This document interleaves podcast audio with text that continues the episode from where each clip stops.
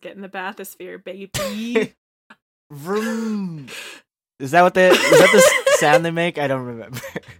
I don't really remember what sound it makes either. Somewhere beyond the sea,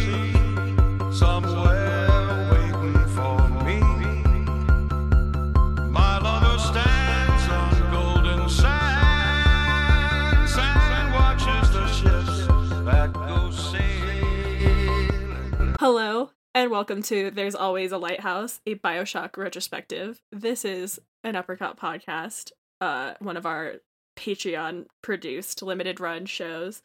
Uh, my name is Ty, and I use they them pronouns, and I am joined by a very special guest who I will introduce themselves. Hello, hey, uh, I'm Funke. I use they them pronouns, and I uh, I'm a freelance writer and content maker and streamer person.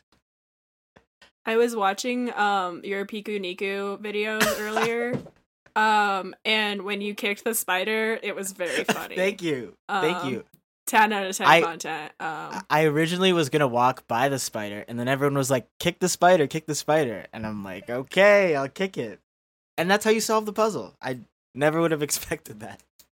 It was so funny. I was like I was just scrolling through cuz I was like, you know, like trying to get I like to listen to people's voices before I talk to them just so like oh, it's not yes, weird. yes. Um, and uh, so I was like, all right, I know, I know that Funke like streams. Let me just like watch some of their clips. Um, and I watched that when I was like, I was like, kicks the spider. What the fuck? And I watched it. and you were like, oh, that solved it. And I was like, oh my god. yeah i my highlights are very literal like last of us 2 I i, saw it. weed and i was like stoner ellie um stoner ellie alert that was my the title for it God. Um, but yeah, so we're here to be uh not cishet white dude critics uh from over 10 years ago talking about Bioshock. yeah Uh we're going to do we're to do each episode is going to be one game. So this one is about the first BioShock and then next time we'll be talking about BioShock 2 and then BioShock Infinite, Yes. which will be something. We Um, we spoke a little about that one i'm uh, quite excited to dig into the content yeah, that I'm I'm very looking forward to that one. Um, but okay, so I guess like to get started, Funke, like what was your background with BioShock? Like did you play it when it first came out or like tell me tell me about that. Yeah. Um. So I I had a friend who was super into like horror movies and stuff. Like his dad was a special effects guy. Um. So he always had like scary shit in his basement and would be like, "Come watch this movie" or like play this game. And Bioshock was one of those games. Um. Mhm. So I never played through the first one by myself. It was all me watching my friend play because I was like, "Oh my god, this is terrifying." I I, I couldn't imagine anything scarier. Like being trapped underwater Mhm. with all these whack people. Um, Yeah. but yeah, it was just That's a good way of describing them. right. I mean, I I don't know. It was it was really interesting seeing the whole. I mean, a lot of it went over my head, and I was just like, "Ooh, cool power!" Like when I was younger. But Mhm. uh, yeah, it was really interesting playing through it. It kept me scared the whole time, and I don't know. It was it was interesting diving back into it with uh with kind of more of a critical eye, uh, and really like taking my time and looking around the environments because my friend really just like played for the for the gunplay and the powers, but this is a Mhm. game I, I really like taking my time in and, and walking through and picking up stuff and seeing where where it's supposed to be. I guess. Yeah. I so I played this like COD in like 2014, 2015 um because I had like gotten I'd fallen out of games pretty hard and then like in college when I had my own place and stuff, I was starting to get into them again more and so I played like God, I played Heavy Rain and I played BioShock and I played LA Noire. Those are capital G Um, games. Yeah, I was like, I have to get my gamer education. uh, but yeah, so I didn't. I played it. I was also had a really hard time with it because we were talking about this earlier. But yeah, like games that have scary environments really freak me out. Mhm. Um, so like honestly, games like Bioshock and even like Dragon Age Origins, like the uh fucking deep roads and like any of the parts where the spiders jump out at you at night. Yeah. I found that to be more scary than like most of the other horror games I've played. I- I'm so glad you're Um, saying this. Like I'm I'm a scaredy cat too. Like I couldn't play Bloodborne I because I was just like, no. Such a No. It has such bad vibes. It does. It's creepy. That's why I I like Sekiro because the vibes are so much less. We're on the same wavelength here. Like yes, Fuck yeah. that's the game. Um, so you're Yeah. saying it's yeah and so like i i did i did end up finishing it by myself but i played a lot of it with my friend um it's so funny like I had this friend in college who's like this six foot six like super waspy white Mhm. dude um who like has changed dramatically as a person it's very funny did Um, Bioshock he was cause like- that change? N- no i think it was just like hanging out with me and like then meeting more like queer people and stuff and being like huh Life can be different. and also just like being in college and like you know being like a liberal arts major and being like ah yeah. oppressive systems are a thing yes. um and like but yeah he like he was with me when i played the last of us which is also terrible vibes Mhm. game um and then he was with me when i played by most of bioshock and like most of bioshock infinite i never played two i played like the beginning I also missed out on two. dropped it hell yeah this is see we are on such a fucking wavelength Seriously. but um yeah so i was always really scared of it um but i enjoyed it because i like scary shit. I'm a fan of horror.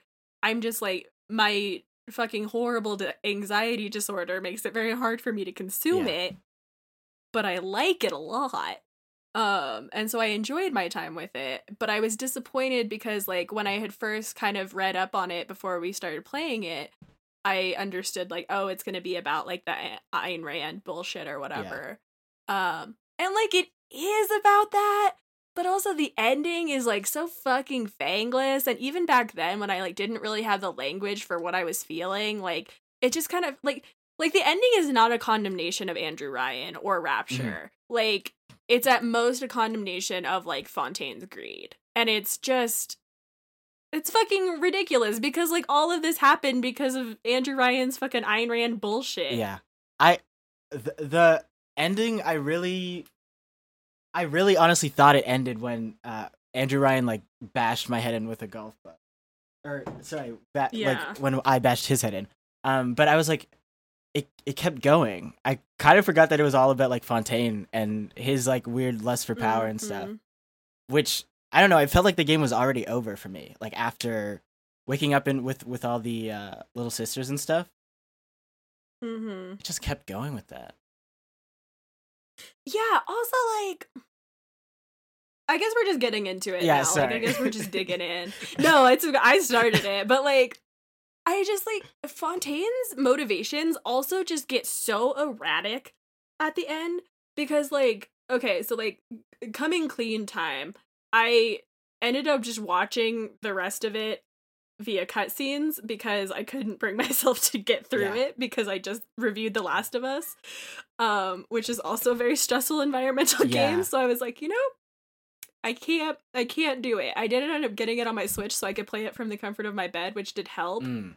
But, uh, and it's how I'm gonna play the rest of them. But, uh, yeah, fucking. So I just watched it and like watching that ending. Um, I watched it again today, and like the man goes from like I'm gonna rule Rapture uh-huh. and I'm gonna murder you and fucking Tenenbaum and then I'll have the city all to myself to then him being like fuck you let me escape and like you guys can have the city to then being like this city is bullshit Yeah. like within like five minutes of ranting and it's like sir what do you want? Like what is happening?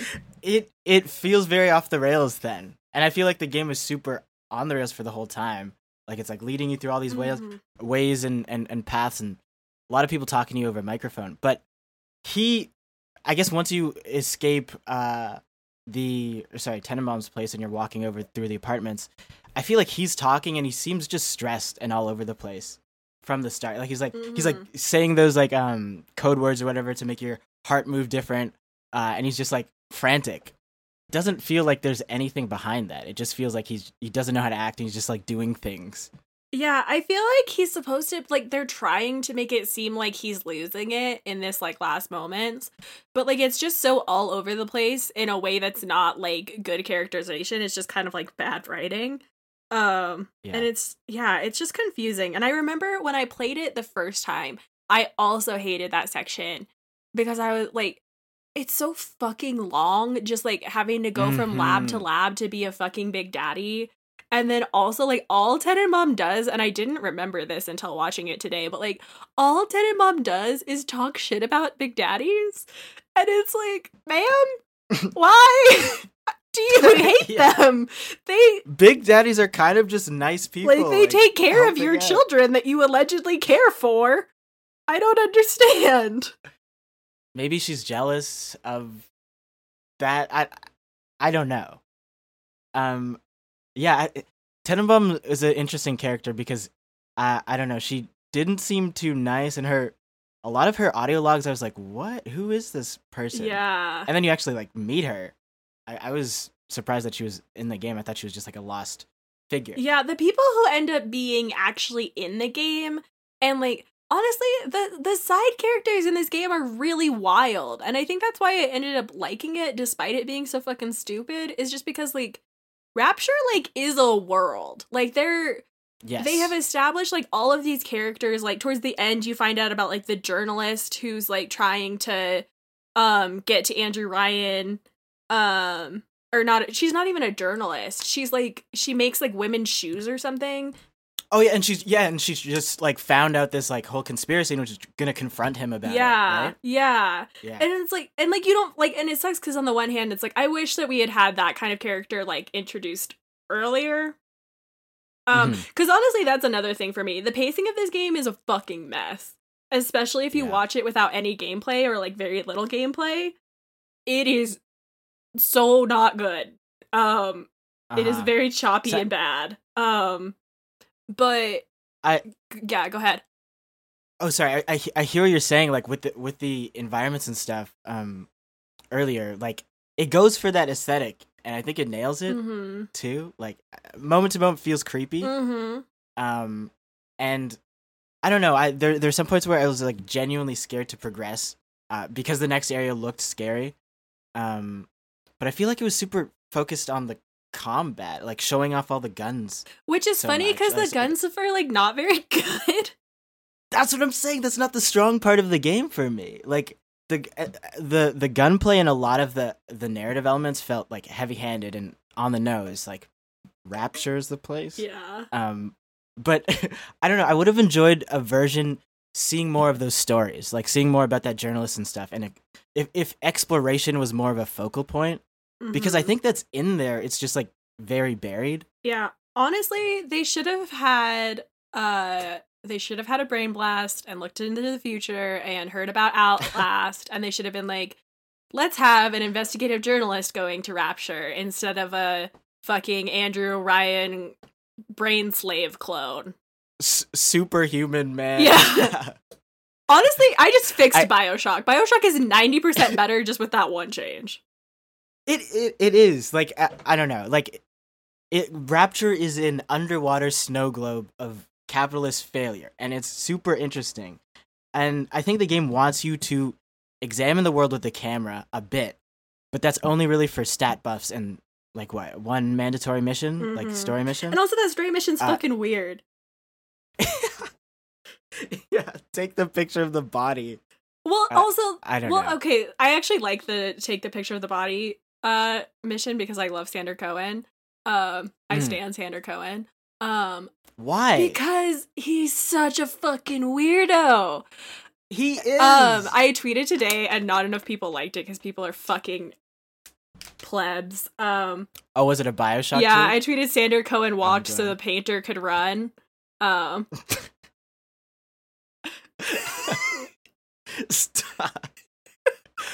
I'm dead. And like no one, the only interaction I got with it was one person being like, "What the fuck?" And I was like, "I'm just shit posting about scary artists from video games." And they were like, "No, I get that, but like, what game is the painter from?" And I was like, "Fuck, dude, really?"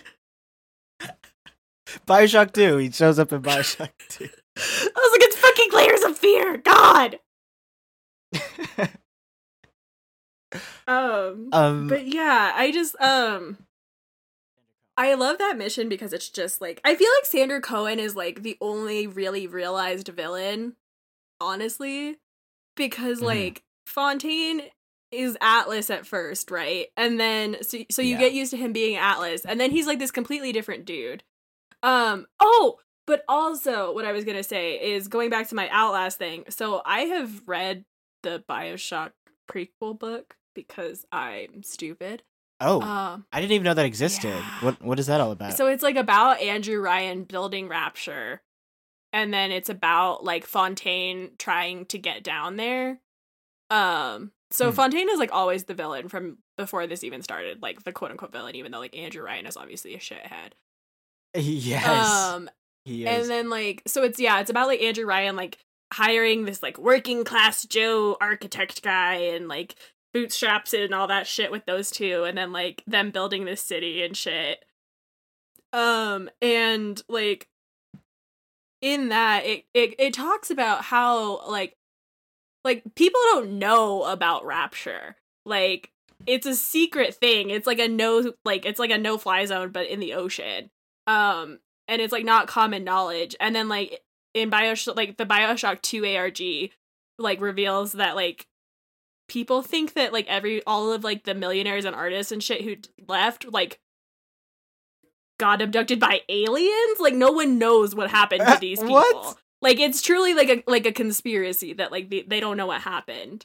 Um oh wow. so like I feel like it would make so much more sense for a journalist to be trying to uncover this shit and see what happened Yes. to fucking Andrew Ryan than just this random fucking super soldier boy. That I literally wrote a note. I wish Jack wasn't as proficient at shooting guns. Like I wish he was more like I wish he was better at just surviving and documenting stuff, like Yeah. walking through the world. Uh, and just well, and especially there's like there's like a ridiculous fucking Suchong uh audio log where he's talking about Jack as a baby and he's like, "Oh yeah, like he's he he's like a year old and already has the like physique of a 19-year-old." what? and it's like, I "What?" missed this. What? what does that mean? He's fully It's- built like a nineteen-year-old. Yeah, No. I guess. So he's just like this super soldier man who his brain has been all like fucking messed around with like silly putty and like That's the boss baby. That's who that. that's who he is. Jack Bioshock is the boss baby. He is. I didn't know Jack he, he- Ryan. Jack Ryan. I I didn't know he grew that quickly. Um, in the lab or whatever. Yeah, that's like the thing with this too is like this time like between playing it myself again and like the um the like cutscene movie I watched, it was like I I made sure to like focus really heavily on the audio logs and like Mhm. holy shit the audio logs reveal how much more of a fucked up game this is. Yeah. I actually. Oh, sorry. Go ahead. No, go ahead, go ahead. Oh no, I I jumped in here and I was like, oh my god, the game with all the audio logs.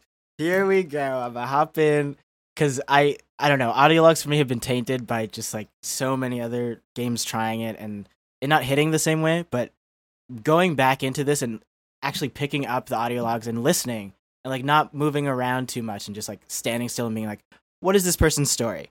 Uh, I really liked all of those mini stories a lot.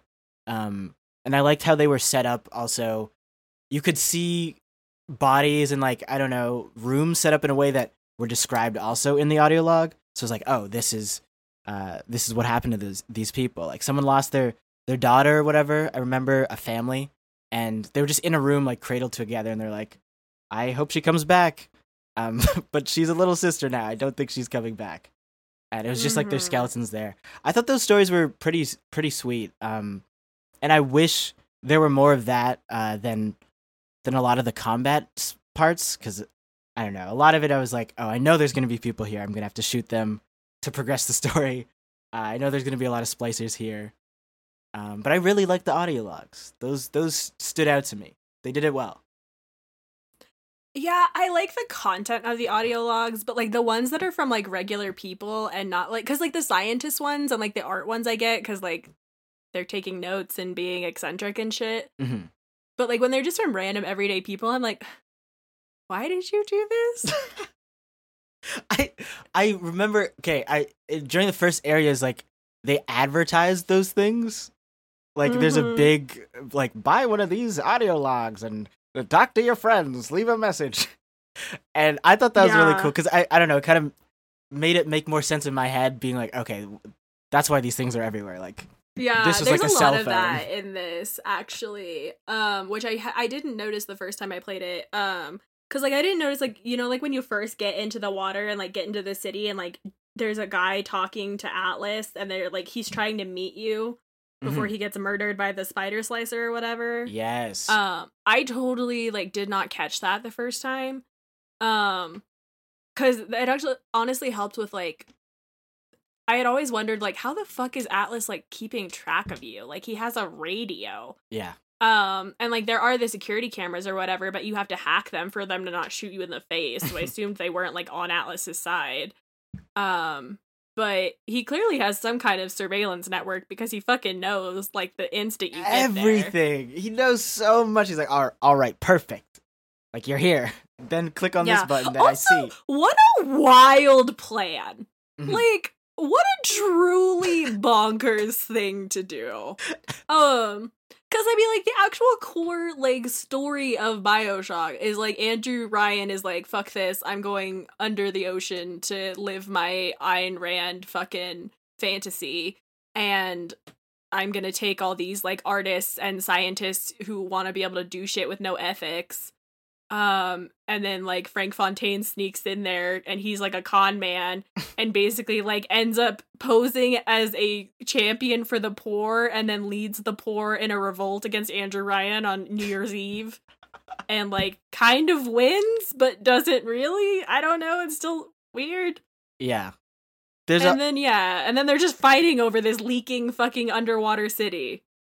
And I don't know if they noticed, but it it's not good there. it's no n- nothing is good. It's it's like like especially there's the part where like Andrew Ryan's like a hundred Adam to whoever catches the parasite, and it's like, bro, why do you fucking care? uh huh. Like, I get why the splicers care because they're addicted to Adam, which I still don't really get the difference between like Adam and Eve and like how the splicer addiction thing works, but whatever, we can get into that later or not at all or whatever, I don't know. yeah. Um, but like it's just like, dude, like especially there's multiple times where he's like yelling at you over the PA or whatever, and he's like, You're not gonna win, and like he thinks you're like a CIA agent or like a KGB agent.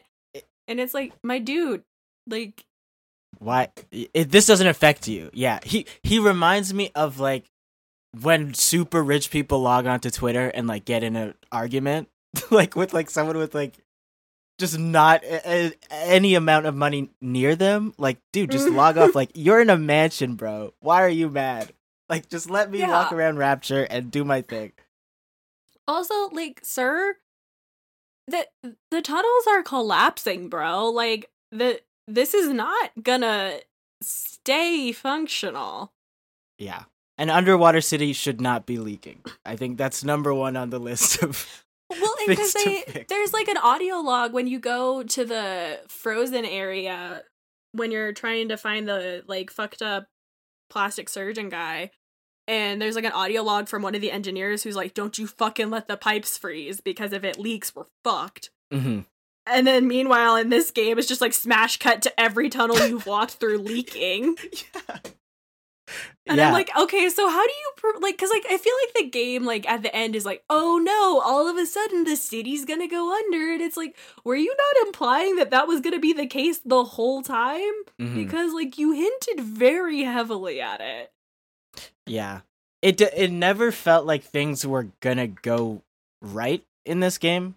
Um like I, from the from the first second with the first splicer literally killing the guy helping you. Um and also Atlas's family or sorry, Fontaine's what what happened there with the submarine that got blown up? Was that actually Fontaine's family or No, he because there's a line that he has later on where he's like. I really got you with the whole family thing. Like, I should get a Oh real one because it works on SAPS. Oh um, so I think it was like he like faked it. I was actually sad for a second. I was like, no, Nah. no. He has no redeeming qualities. Damn, that guy's actually just the worst con man. I hate him. Yeah. Also, like, there's he has one voice line too that it's like, it's I've been doing this for this is twelve years of work. I can't give up on a con on a long con like that. Yeah. And I was like, you can and should. it does. He he doesn't seem to want to be torturing you by the end of it, but it is like he uses that amount of years as an excuse for it.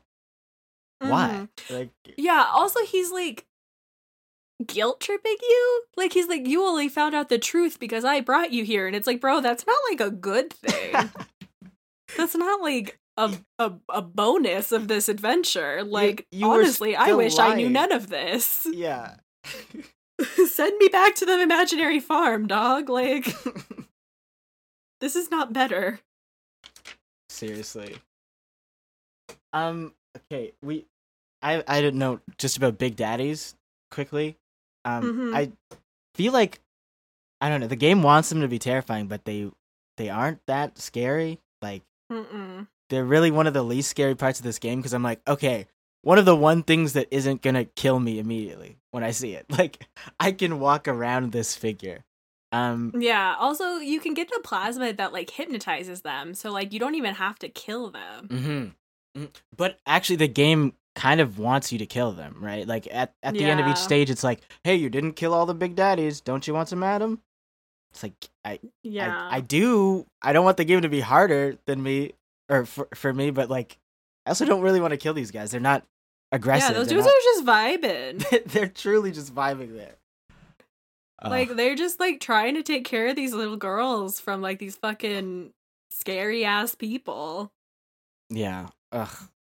I can't imagine like actually walking down there. That the it just seems so horrible of a place to live. I that Dude, I would have just died Right. immediately. right. I would have just let that first splicer fucking end me. well, game over. Because yeah, I, I just everything Jack did to push on. I I just can't imagine anyone doing that. Like no, I mean, I guess you. it was because he was being mind controlled, but like, yeah.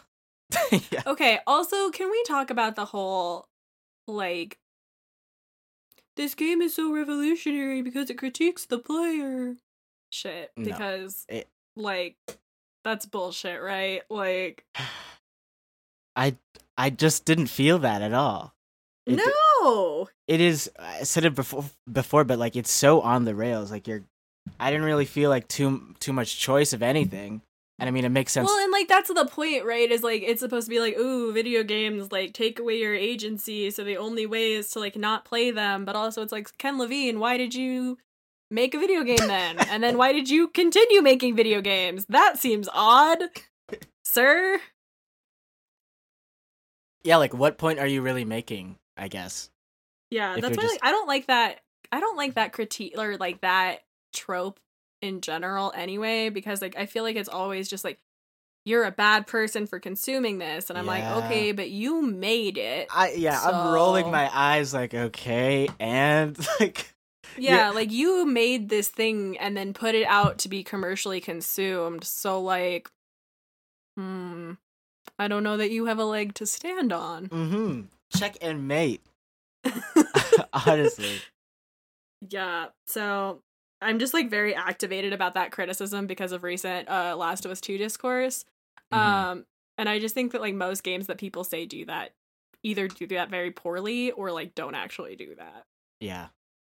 How did did I I there's been so much Last of Us 2 criticism. I haven't been able to keep up with all of it, but people are saying that it it kind of says don't don't play or like you're the bad guy for playing. Is that what it's That- doing? That is what certain folks have pitched. Huh. I think that's bullshit because I think there's a difference between being like you're a bad person for choosing to kill people even though we're forcing you to and like just having characterization that proves that like the enemies that you're killing are like people in the world. Yeah. Also, like so many people were like, "Oh yeah, like the the individual names." It's like, bro, when I got to like the last like Rattler, like fight, every man I killed was apparently named Todd. Todd. No. Literally, it kept happening. It was just like, oh my god, they got Todd. Yeah. Oh my god, they got Todd. Like five times, dude. Like no, I didn't like feel bad about killing any of those people just because they had fucking names. Like That only hit the first couple of times. It was like, oh, whoa, they put that in this game, like just names for everyone. Whoa, and and like the dog stuff too. But Yeah, but also like all the people who are saying like freaking out about having to kill the dogs like have the same energy as like people who say that they care about animals more than people because they don't want to deal with racism. yeah, I'm fine with the racism, but I draw the line at animal abuse or whatever. Yeah, Like, honestly, like that's that it's same energy. it is, especially with how violent that game is. But what you're talking about with um, kind of like removing, I guess, the agency from the player and being more like, oh, like look how bad you are for doing this act. I feel like th- Mhm. yeah, so many games do that and don't offer an option to walk away or like anything else. Like I feel like I'm being punished for something I didn't even really agree to. Yeah. like I'm not even. Also, like I can see, I can see the necessity to force people to do something bad that they don't want to do to prove a point. But like, I don't know. I think that like these games don't execute that well. Yeah. Yeah. Especially when I'm like as a player, I'm like, I don't want to be doing this. Like if I could audibly say to myself, I don't want to do this, like and try to like find a way out of this room that I have to do something horrible. And this happened with The Last of Us 2 as well. But like yeah, the game pushes you to do these things and it's like uh oh now you want to teach me a lesson on top of this? Like what are you doing? yeah. That's there. the thing too, right? Like it's like I can see like forcing you to commit horrible acts because like the character you're playing as would do that. Mm-hmm. And like that kind of works with Jack because he's like kind of a weird blank slate as long as he's still operating on the would you kindly thing. But like, I don't know. Yeah, I just like, I, I think it's stupid to condemn people for consuming something unless it's like actively horrible. Yeah. Um, especially like when it's the creator being like, you're bad for consuming this. And it's like, sir, you made that. um so stop it um i also just like think like people need to because like i've heard people say that about this game and like i guess they are referencing like the whole a slave obeys a man chooses thing but i guess that was like interpreted to be like a big criticism of the player I, I, I didn't even feel that while I was playing it. yeah no I- it's I- just like it's like bro jack is like in the text a mind controlled man who has no free will Yeah. like he's he, not really andrew ryan's just being a dick about the situation yeah. Yeah. Yeah, it, it it was weird being bossed around so much in this game. I feel like I've played a lot of games where I'm I have more of my own free will, but like this game is really like do this, do that. Now walk over there, pick up that little can, bring it back to me. Uh actually this is the wrong one. Go to get the other one. Um, yeah, that's actually why like so a lot of people talk about like the twist with Atlas actually being Fontaine being like such a huge thing. Um and like so I played it obviously like several years after it came out and like my friend who I was playing with it was so excited for me to get to that part. And we got to the part where you find the first little sister that you can either like harvest or heal. mhm. And I did that part and I looked at my friend and I was like, so Atlas is going to end up being the bad guy, right? How And did he you get like- it already? Yeah, and he was like, "How did you, what? No, what? Why would you think that?" And I was like, "Well, he just told me to murder little girls, so yeah. I feel like he's probably not a good person." Mhm. And then, like on top of that, he's constantly telling you what to do the whole time. So by the time we got to that, I was like, "How was anyone surprised by this?" Yeah. Like this dude is clearly sketch as a fuck. Although it does it is more complicated with Tenenbaum as like the good guy, quote She- eh, unquote. I, I, I do not vibe with her that much. I so I I was talking to my friend Grace about her um Mhm. because focusing on the audio logs again, I was like listening to one of hers and like I think the very first audio log you get for her is her talking about how like when she was in a concentration camp because she was a Jew during World War II, the Germans like spared her because she was really smart, so they used her to help in their fucking eugenics experiments. Yeah. And and like she talks about how like they were only concerned with like how people have blue eyes and how you get like the right forehead shape and she was interested in like why are some people born strong and some people born weak and some people born smart and some people born stupid and she's like uh it would have been nice if the germans had at least like cared about something useful after all of that and i was like Hmm. oh bro what Yeah. and Uh, like the little sisters are literally the result of fucking eugenics dude That's a little thing they drop in there. Just a little quick audio log to say all that. Yeah, which Yeah. is like I feel like on the one hand I was like, okay, so maybe that was meant to make that choice feel less black and white because like I didn't catch that the first time, so it was immediately apparent to me that like it's pretty fucked up to just like murder little girls for like slug juice or whatever. But after Slug hearing juice. that, I was like, oh, maybe this was meant to like complicate the issue. But like, then put it in the text, dude. Like, they. Atlas has. And like, Fontaine has no problem talking shit about her at the end. Yeah. Um. So, like, I don't know. I just feel like her weird moral ambiguity. I just like, she just needed more time in general, Yeah. I think. But also, like, when Fontaine's criticizing Tenenbaum a lot, it it is just like misogynistic and not really about. I feel like her her work that much. Like, Yeah, I Like- was talking to someone the other day when I like heard that um fucking audio log and I was like he doesn't even like like he's talking about how these little girls are these horrible monstrous experiments. Like I feel like all you'd have to do is be like, yeah, like they came from fucking studying Nazi shit. yeah, like and he just does it. He's just like, yeah, she just turned these sweet little girls into monsters, and you should kill them and suck out their fucking Adam. And it's like, bro, what? yeah. He eh, he doesn't really explain that too well. It doesn't. It isn't framed in a way where it makes her seem like a bad person when I don't know she does a lot of bad stuff. Like, yeah, I feel like this game does a lot to like frame her as like a largely good person, but like we don't see until like the very end her being like, yeah, we really fucked up. And it Mhm. like doesn't feel earned at all. Like Yeah. because she's never really framed as like being really bad. And it's like she did horrible things to these children. yeah. Even with and the like oh, go ahead. Oh no, you're good. Um, and just like yeah, they just don't. I don't know. She just like is always the person who's helping you and like trying to be kind, and then right at the end, she's like, "Oh God, like we did horrible things," and it's like, yeah, yeah, you did. Mm-hmm. you you'd think that would be obvious, but also like, I don't know. I I feel like everyone has lost touch with reality. Who's still in Rapture, um, hmm but the game doesn't really say that too much. Like, I don't know. It, I feel like F- Fontaine loses his mind more towards the end, but I just Mhm. can't imagine anyone say, staying like rational in that place. It it- doesn't really make sense to me. So when they when they have those like character moments later on, I'm like, is this like how how are you calm before all this? How is this right now? You're realizing all this stuff. Feels like far too long. Yeah, especially because like honestly, if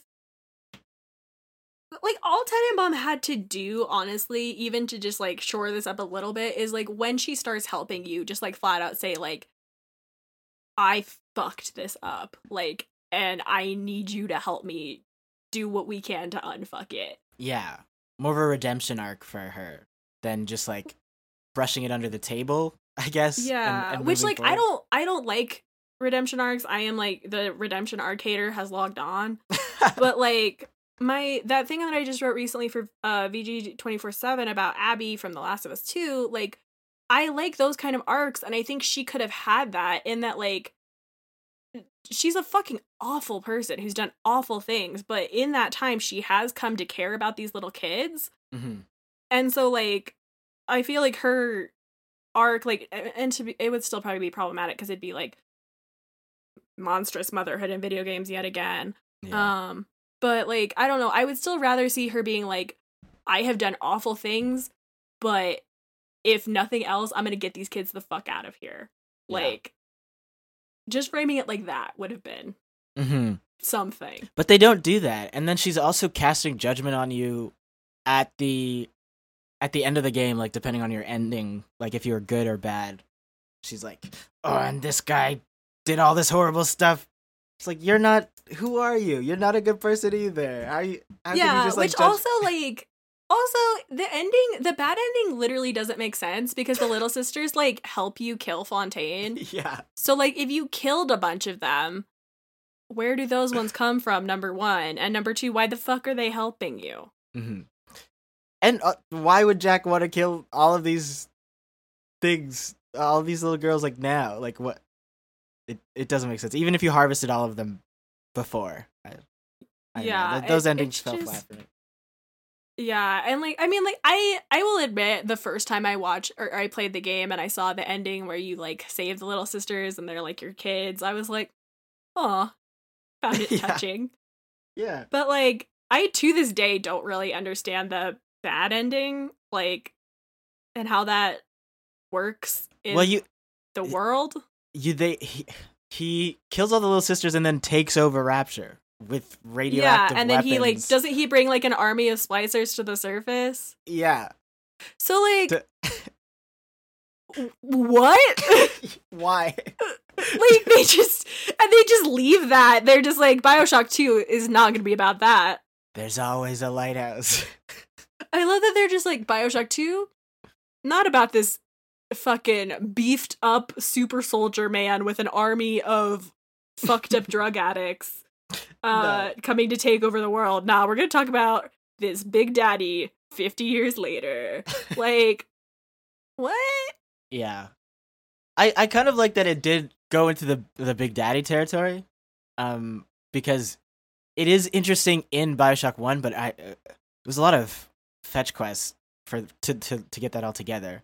Um Yeah, but being able to play it sounds awesome. I'm I'm excited to dive into that one too. Yeah, I've played the first couple hours of it, and like the Big Daddy plays a little clunky. Mhm. Um, but the story seems interesting, and like we're gonna do like Minerva's Den and shit too. So, which a lot Yes, of people sir. say is very, very good. So, I've heard that too. Like I remember hearing like this is really good DLC must buy from a lot of people. yeah, a lot of people I know think that Minerva's Den is like the best Bioshock game. Seriously. Mm-hmm. So, Huh. Do you want to talk a bit about Andrew Ryan? yes, I would And love to talk his- about fucking Andrew Ryan. his whole his whole thing, his whole shtick. Yeah, so like I threw in our little outline like uh objectivism explainer just because like I know when I played this for the first time, I knew like, oh, it's based off of like Ayn Rand shit, but I like hadn't really looked into the philosophy as it is. Mhm. Um and like a lot of like the criticism and stuff around this game and just like the actual writing of the game is based in like objectivist philosophy. Um Now I don't know too much about that, so I'd love to to hear yeah. more. So I only know what I learned off Wikipedia. So don't That's my favorite kind of knowledge. Yeah, I it. honestly, uh thank you Wikipedia. Uh a philosophy developed by Russian American writer Ayn Rand. Uh and it is in The Fountainhead and Atlas Shrugged and in a bunch of other shit. And Atlas. bas- what? Whoa. Fucking galaxy brain. Uh, I hate it here. Um fucking so it's the idea basically that reality is independent of your consciousness. Um and that like so like reality just exists and there's like the way that you perceive it doesn't matter, I guess. okay. Um and then also that like we have direct contact with reality through sense perception. So yeah, I don't know. It's fucking nerd shit. Um and then you can gain objective knowledge from perception uh, by processing Mm. uh, or through the process of concept formation and inductive logic. This is where I'm lost. Yeah, so I guess it's like I think the idea is like so like reality is just reality. Mhm. And like the way that we interact with reality is like through our perceptions. but like our perceptions are not real, so therefore you have to like put them through a processing of like fucking logic and shit. hmm Um, and then that means that you're smart and understand reality now, I guess. And how does Uh, Andrew Ryan uh, subscribe to this?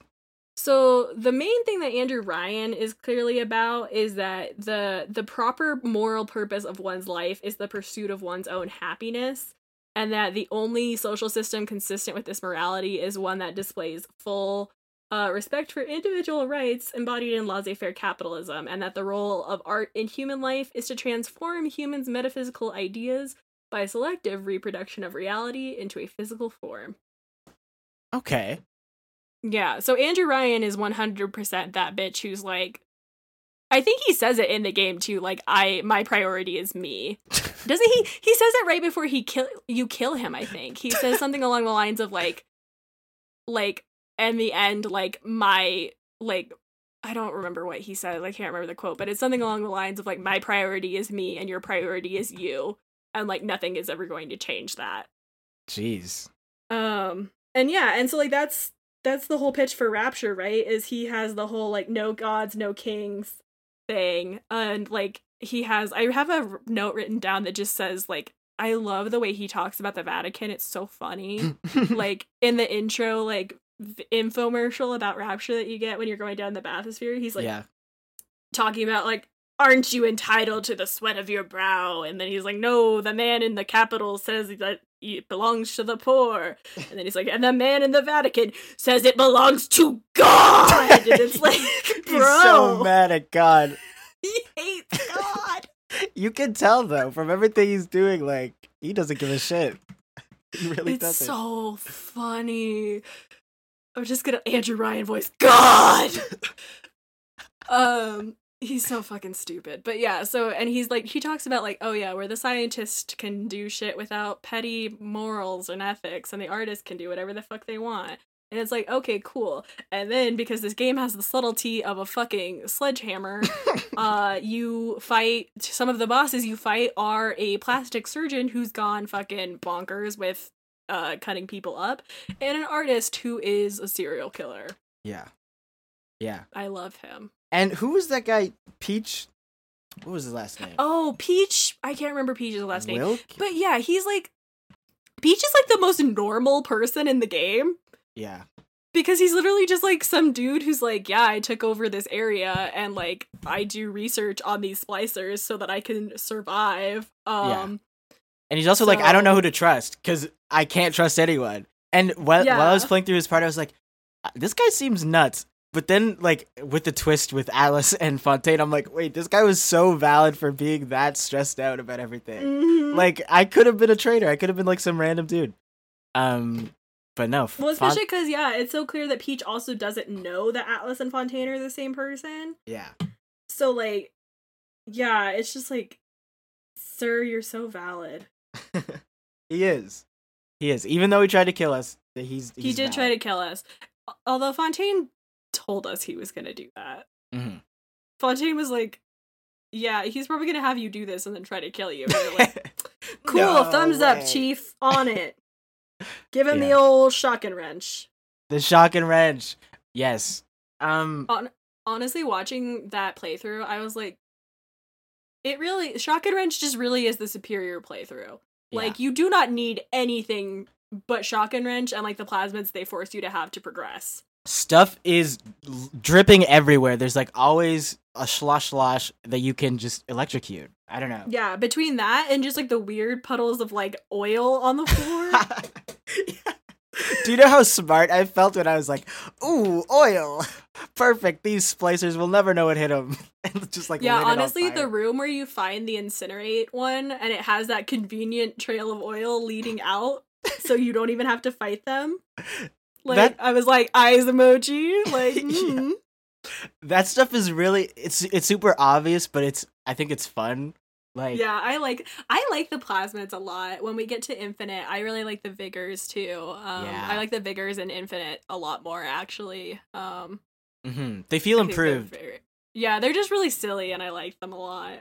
In this Um, in this game, I like how they're really gross. Like I like how uh, especially when juxtaposed with their like advertisements and stuff, where you see like the polished, ideal family using it for like a barbecue or whatever, or Mhm. using the telekinesis one to play tennis. I was like, oh, nice. But then you look at your hand and it's like mutated, sickly, full of veins. Like, yeah, and it looks like it hurts. it does look like it every single time. Even re like refilling your Eve and stuff. It's like, oh god, I I would not want to do any of this. Yeah, also like okay, talking about that and like also just the fucked up pacing of this game. Can we talk about how like so you get out of the bathysphere and you chase away the scary spider lady Mhm. and then you immediately walk up some stairs and find a big scary hypodermic needle and you're just like, "Yep, time to do it." Yep, put And it then, in now. like- We got it. Like Jack, what?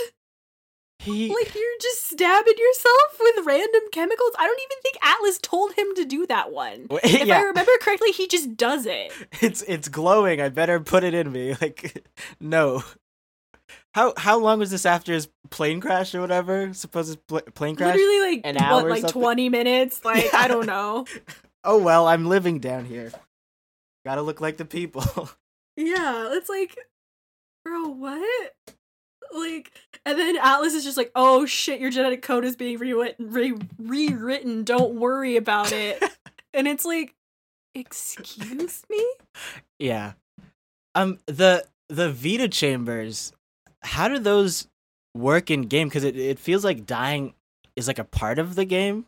Because like yeah, you I know back that to there's life. an audio log about it, but I missed it. Oh, okay. Um, but I know there's one about it, so it's it's like in game, like canon that you can die and come back. I guess.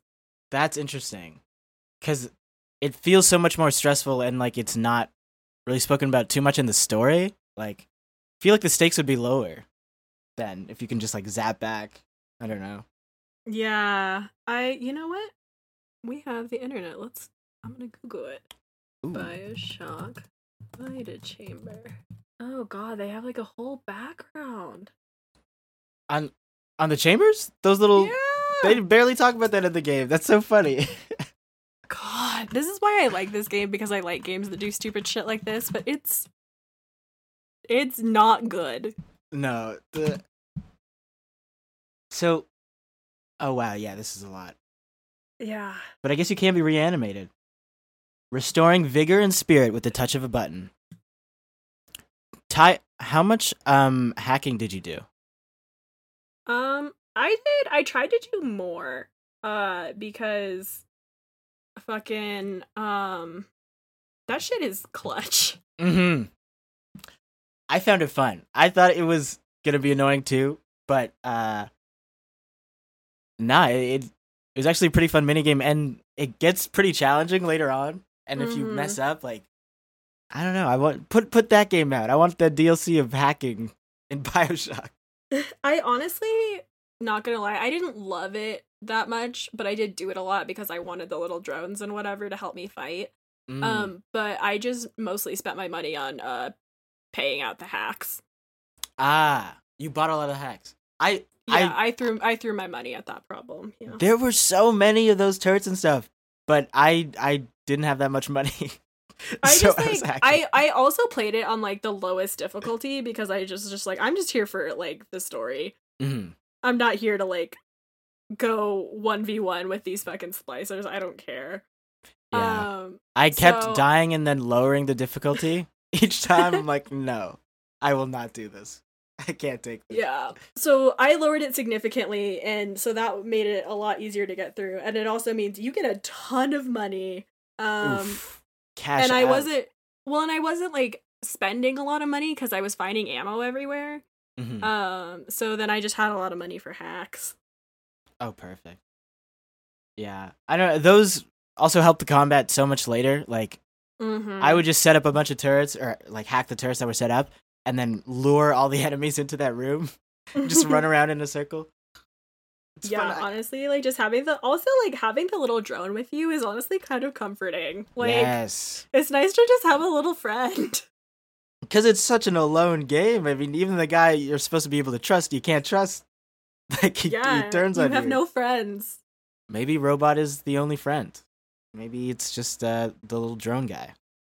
I think I think the little drones are your only friends, honestly. They're just they're just nice little little pals. they are. Um but yeah, so Vita chambers are a thing that are uh canon. I'm not gonna read all of that, but but they're it's a canon. whole, it's a whole thing. Um but yeah, I feel like we kind of got off track with Andrew Ryan. What is what is your vibe? Give me a vibe check on Andrew Ryan. Andrew Ryan, I I just feel like that guy wants to talk so much. It, it it's especially weird when he's talking at Jack when you realize Jack is just mind controlled pretty much the whole time. It's like what you're having a conversation with yourself, Andrew Ryan. Um, Jack can't really offer too much up to that. But I don't know. He he seemed I don't like his politics at all. Um, and his town seems horrible, horribly managed. it I just I just don't know what he's doing because you go to his mansion or whatever, um, in by Hephaestus, right? Yeah. Uh, And I don't know. The place looks fantastic, but it's like you do you're not focused on anything about running a city, dude. There's water inside. Um, it, it felt like he was so focused on like oh, a man chooses, a slave obeys, and all of his own internal politics. But like, I he just left the world to rot, and that is like what I took away the most from him. Like, he was just a really horrible leader. Um, Yeah. that so many people had respect for, or some sort of like Stockholm syndrome respect for, but yeah, I just didn't. I didn't understand how he got his status there. I just like I feel like so part of it is because I read the book, the prequel book, because I'm a nerd. Um, but I That's I, good like, though. I've also read the like wiki summaries for these all of these games a bunch of times because I just enjoy the lore and like like how wild and batshit it is. Mhm. Um, and like there there's like an implication that Andrew Ryan kind of like ended up getting fucked by his own system because like he obviously created like striated social classes and then Fontaine was able to use the disenfranchised people to revolt. Yeah. Um, but like that's not really like in the game. Like it's in the audio logs and stuff, but like you don't really get into the meat of it, which is frustrating because like Ryan and Fontaine both talk about how much they hate each other, Mhm. but they don't say like why. Like and I feel like it wouldn't be that much of a stretch for Andrew Ryan who calls you a parasite the whole time even though he doesn't know why you're there. Um like I feel like it would not be a stretch for him to be like Fontaine's a fucking con man and like usurped my glorious capitalist system and used these poor people who are shitheads like to overthrow my beautiful city or whatever. Like he never really like says that. Yeah, his all of his ramblings, which I feel like they are a lot of the time, are just vague and angry, and then he tries to like teach you a lesson too. Uh, in some of them, and yeah, I'm and it's like, a what? lesson about what? It's like, bro, I'm a mind controlled puppet boy. Like yeah, I'm just trying to get it, get this plasmid. I'm not even focused on you right now. I have so many little tasks to do. That like I love that he's like a slave obeys and it's like yeah, I don't have a choice. I mean, what Like, else why am are you yelling at me? I, yeah, I'm trapped down here, dude. Like, this guy's giving me an option out. I'm gonna, tr- I'm gonna try it. You're what like- can I it's like, say? bro, like I'm trying to get out from under this, but I do not currently have a choice. yeah. Like, why are you shaming me? Yeah. Um but I do like I don't know. I just I like walking around Rapture cuz I'm like this place would never have worked at all. I, like I, I just they went wrong in so many fronts that it just it's so beautifully bad that I, I, just love wish walking that around. like I just wish that more of the like rot from the inside had like gotten into the text. You know what I mean? Like yeah. because Rapture failed because of Andrew Ryan's beliefs. But I don't think the story as it is without factoring like every single audio log and even then it's kind of like Ugh. Yeah. like I- I don't think the story is saying that, you know? Like I think the story is saying like these two men who were competing and who like were both greedy and shitty like had this happen. But like ultimately it's like this happened because Andrew Ryan believed that he could have this lawless place. yeah. from from the second going down, like in that little trailer thing, like it sounds like hell in there. It did. I, I yeah even and that's like what- not even accounting for the fact that he also then started exposing people to this like drug chemical that can like change your body and mind and like it's highly addictive while pushing out pheromones to like mind control. well people yeah he has a lot of twisted experiments going on like and I, I know that it's not like explicitly said but i think it's it's it's super weird. Like i didn't understand the different because he has two different mind controls right? Like he was i remember a couple audio logs where like the, he was using pheromones but also hmm the code words with with jack um and other kids i guess. I i just don't understand. He's he seems like a guy that's all over the place Yeah, But well, doesn't even realize That's supposed it. to like it's supposed to I think show his like hypocrisy because part of it is like when you know the the people chose Atlas or whatever like that was technically proving that he like failed and instead of like him accepting that as like the way the market was swinging or whatever he like fought the war in Rapture or whatever like thus proving that his ethos is bullshit but like that's a lot of interpretation yeah. to have to ask for. Right? Like like we're going through this, but they don't even really talk about that too much. Like, it, yeah. I swear that revolt is is a part of Peach Peach's thing, Peach Wilkins' whole thing. Mhm. Like, he was like uh, one of Fontaine's men too, like uh, on his side. But I, I, again, like uh, at that point, you're still just like trying to get through this area to talk to Andrew Ryan. I feel like your focus isn't even on that, too. Which is weird. yeah and like i feel like the burial at sea dlc does more to talk about this which Mhm. is ridiculous because that's not even like real like Yeah. most of it is like another weird like fucked up time hole thing that honestly just kind of feels like ken levine wanted to write his own fan fiction really? I I haven't tried that one yet. it's i eat it up because it's an aesthetic and a genre i really like and it's very very on its own bullshit Mhm. Um, but also it's fucking bonkers. So they jump. Th- this is the one where they jump through like whatever weird portal and then go to Rapture from Infinite. So yeah, so it's like Elizabeth and Booker are both in Rapture on like the night of the revolt or whatever. Ooh. And they're like they're they're still Booker and Elizabeth, but they're like different people. Like they're people who are from Rapture. okay, Yeah. I hear the fan fiction part. Yeah it's very very strange and there's a lot of like it's like a, like booker is like a private detective it's like a very stereotypical noir thing where like a woman like a dangerous woman shows up to hire a pi Ooh. um and like she hires booker to help her find this little girl who got turned into a little sister and it's like a whole thing um we'll get there oh but- yeah, yeah. This sounds Yeah. really good. It's really cool but like that talks more about like the weird politics between like fontaine and andrew ryan and like the all the weird fucked up scientist people Mhm. like way more than bioshock 1 does which i find ridiculous yeah. Why wouldn't they? Well, I guess it's like retconning and stuff, but yeah still, you you would have wished that was in the first one.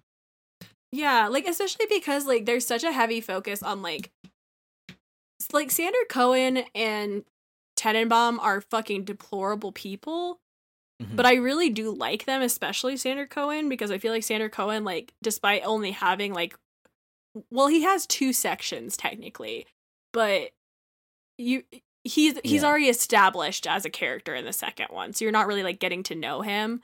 But like in that one brief art section, I feel like he is just like such a presence in a way that like no one else in the game is. Yeah. Like this dude came to Rapture like a hundred percent to benefit from what Andrew Ryan was offering, and like like he didn't go cr- like I feel like they frame it as like oh he went crazy like no he fucking didn't. No, he planned that. He was excited. That was that was his trajectory, dog. Like that is what he wanted to do. And I also like that I- I'm pretty sure you can just leave him alone. Like I don't think you have to kill him. really. I think if you I think if you leave the dancers alone, in the second part where you see him, I think you can avoid it. I don't remember. Wow, But- I should have done that then. But I think that's true. I might not be correct. But I just love him because he's just like clearly this fucked up dude who's just like, yeah, to me, art is this thing that you have to like do perfectly and be able to capture forever. And to me, that means like taking these people who I have taught as students and like feeling that they are have betrayed me in some way and therefore killing them and preserving them forever. Like to me, that is art. and I was like, you know what, sir, you live your truth. that is the only thing that's art to him. Yeah. Um, it uh, yeah, that whole place was also pretty cool to look through. Like all those different shops and stuff. Mm-hmm. Um, really nice setup, and it made it less boring to like walking around because it is a lot of walking around and like finding stuff. But yeah. Cohen's presence and like how he made each picture like a whole. Yeah, I also like that he talks to you. Yeah. He's like a person because the first I can't remember the first doctor's name, um, but the fucked up plastic the surgeon plastic, guy. yeah. They Steinman.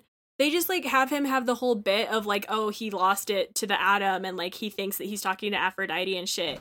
And like the only time he ever talks to you is like in the third person, and Yeah. like he just like he doesn't come across as a person or a character which i know that like atlas kind of alludes to that when he's like i don't even know if he's still human but it's like he clearly is still a guy he's just like a guy who's like apparently really lost it in a very like over the top video gamey way Mhm. um which is frustrating because then sander cohen is so good because he talks to you and he's like yeah these students betrayed me in one way or another and also like kind of low-key alludes to the fact that he was like gay in love with andrew ryan maybe Really? yeah there's a part where he's talking to you and he says something along the lines of like i'm going to betray the like the only man i ever loved um wow. for any and he's talking about Andrew Ryan. And then there's also like all of his apprentices were dudes.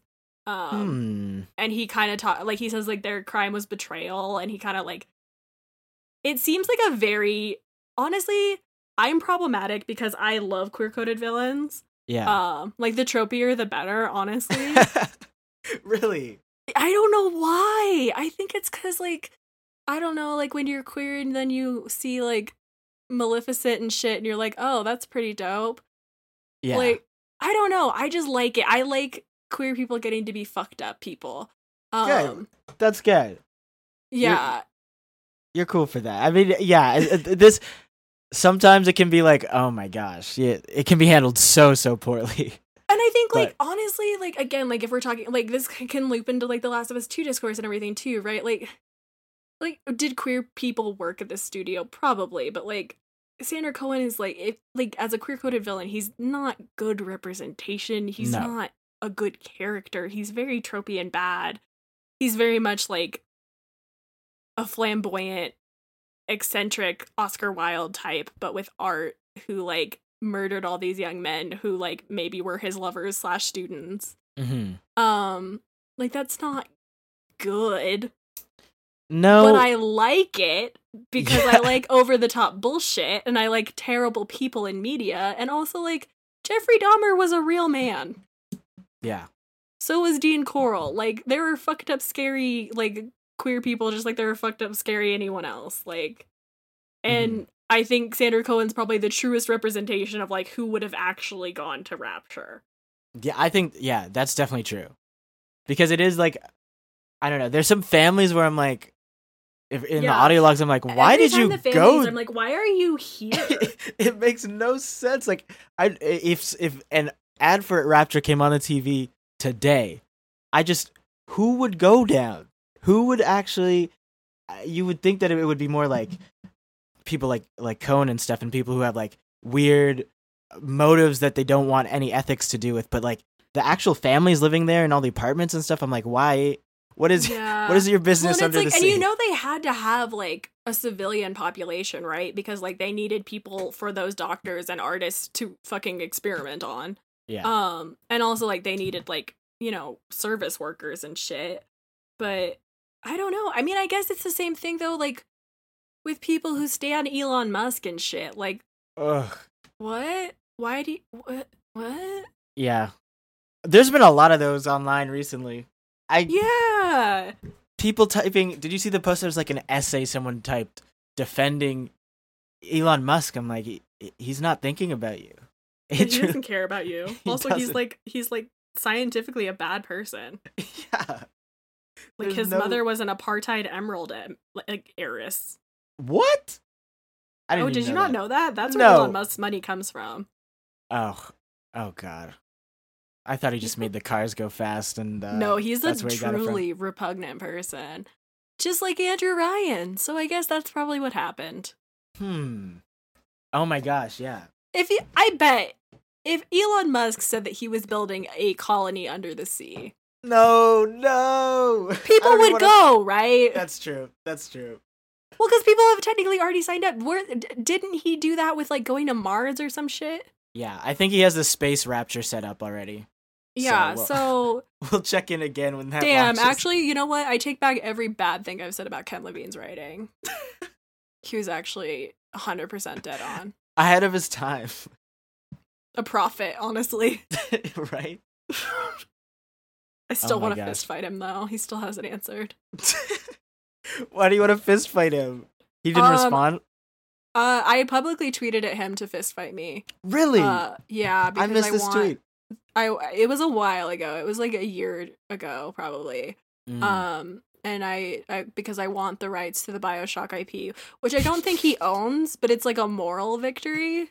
he could get them. He could get them to you. I feel like he could get them. Also, like maybe 2K would be intimidated if I beat the shit out of Ken Levine. Yes. What do, what do you Um, what do you want to do with the Bioshock IP? Make sure no one ever makes a Bioshock game ever again. You don't want any more lighthouses? No, What about the men? no- What about the lighthouses? no, no more. Oh no. I love these stupid fucking games, but I hate the way people have like treated them. yeah. Um, and I don't. A new one would honestly make the discourse so fucking unbearable. Um, Mhm. that I would just die. So it's a series with a lot of we live in a society vibes to it.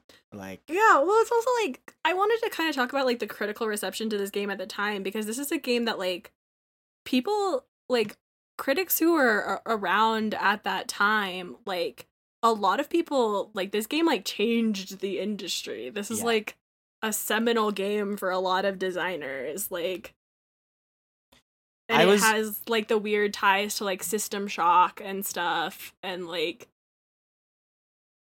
yeah. which I don't really get other than the like gameplay style and the shock name because I've read the plot synopsis of System Shock and it is not like this. yeah.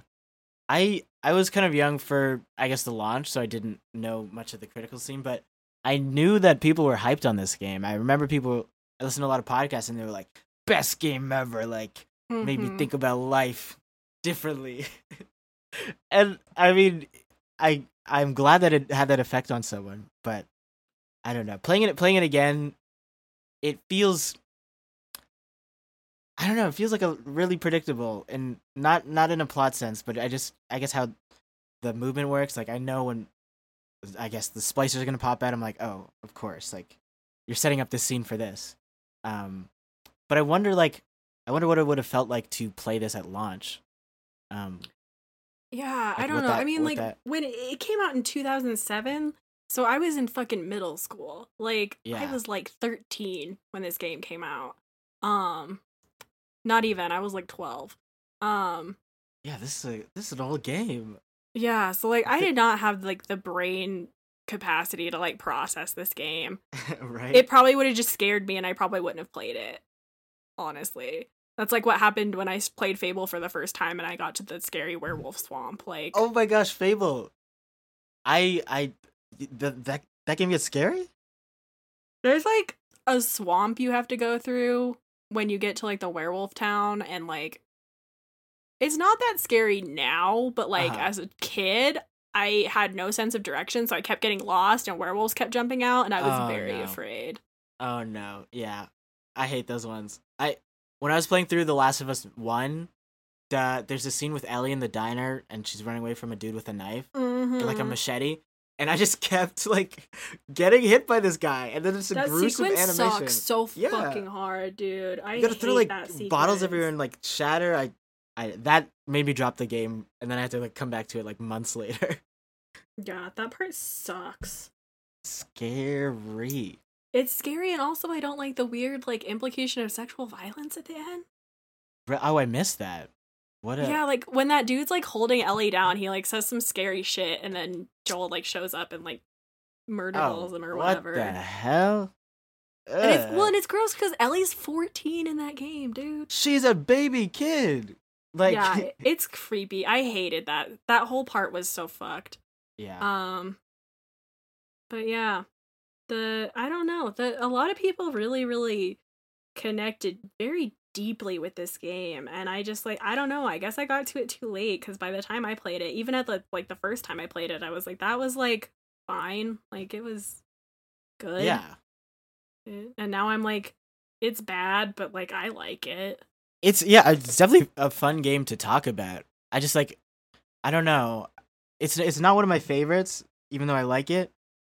But it seemed like this game really like hit something. And I'm still like Mhm.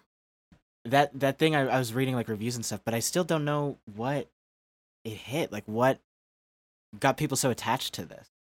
Yeah, I don't Um, know because I was reading some reviews too, and people were like, like I was reading the GamesRadar one from back when it came out, and they're like, "This is like such an incredible horror game," and I was like, Mm. "That's the first time I've ever heard anyone else call it a horror game." First of all, Yeah. um, because I do think it's a horror game, but um, most people it- don't. it's scary.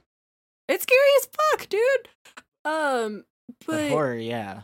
Yeah, but and then like th- this review is just so glowing and I'm like it's I think I think we're just too young, I guess. I don't Mm. know. To make me a 40-year-old white games critic at that time, I I would have loved that game. I know. Yeah, like honestly, we need to call Patrick Klepek and be like, "Sir, what was the deal? How did you feel about this one? What was the vibe?" yeah, what was the vibe on launch? Uh, Yeah, vibe but- check on BioShock 1 launch. yeah, but I mean, it was it was fun. I feel like I found a lot of fun, and there's moments that I won't forget from this game. Um, like Mhm. Also a thing that wasn't a big moment, but I just it just kept popping up on the floor when I was exploring. There's like dead cats in this game, just on the floor, Oh, a bunch of them. I I did not notice that. yeah, they're it's the same model, but like there's so many. Uh, That's just like a black- up. I'm like, why? How did this guy even get under here? And why is he being treated like this? so often by so many of the residents of Rapture, they don't care. Uh, God, I wouldn't even be surprised if there's like some audio log somewhere that's like some kid becoming a serial killer or some shit. Cohen, just, uh, just Ugh. at his start of his career there. One of the Cassandra Cohen students just Yeah. starting out. Yeah. Ugh, I love Sander Cohen. What a fucked up man. He is twisted. He just really knows what he wants, though.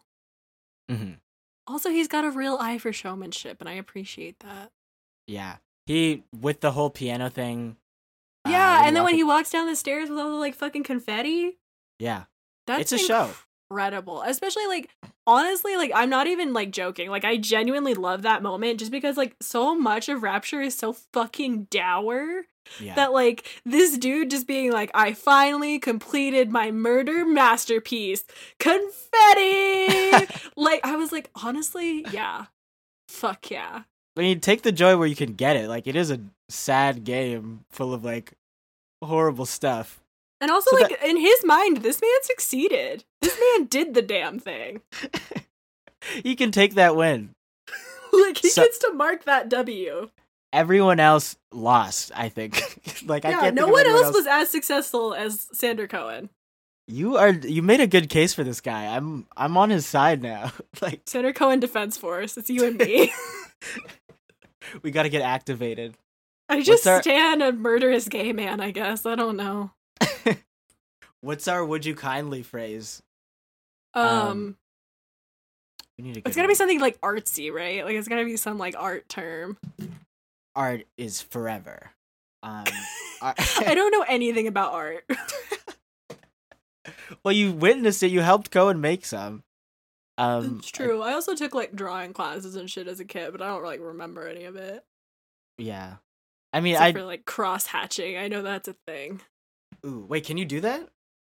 No. That looks hard. That looks so hard. It seems really hard. Yeah, no, I don't think no. Definitely not. Yeah. I I do some art and listening to him talk about his art was like uh very strange.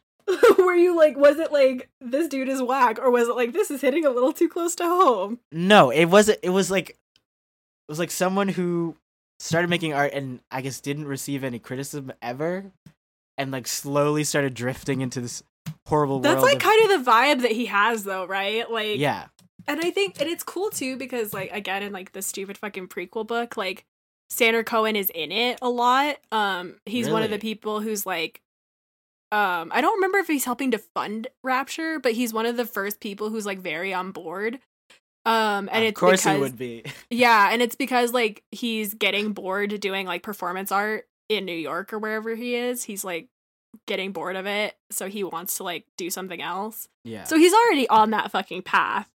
Um but yeah, you get like a lot of exposure to him in that first like in that little section and so then like and you see like he is like good friends with Andrew Ryan and like maybe has like feelings for him, I don't know. Um Sander Cohen is a gay icon. Mm. he is. Love wins. In in Rapture. wins Rapture.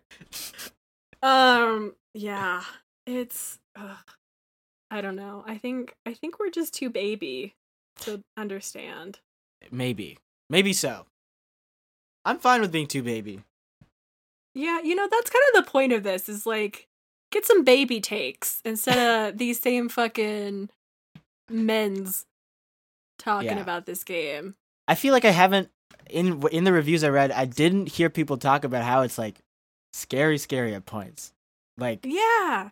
The first time I played it, this is like my favorite Bioshock story. Is the first time I played it, there's like a sequence, I think it's when you're trying to save the trees, maybe. Where like you Mhm. walk through this like flooded area and there's like all these cargo boxes. Um, and there was one that was like booby trapped. So I figured out like I managed to jump over the booby trap and get all of the like goodies that were in there.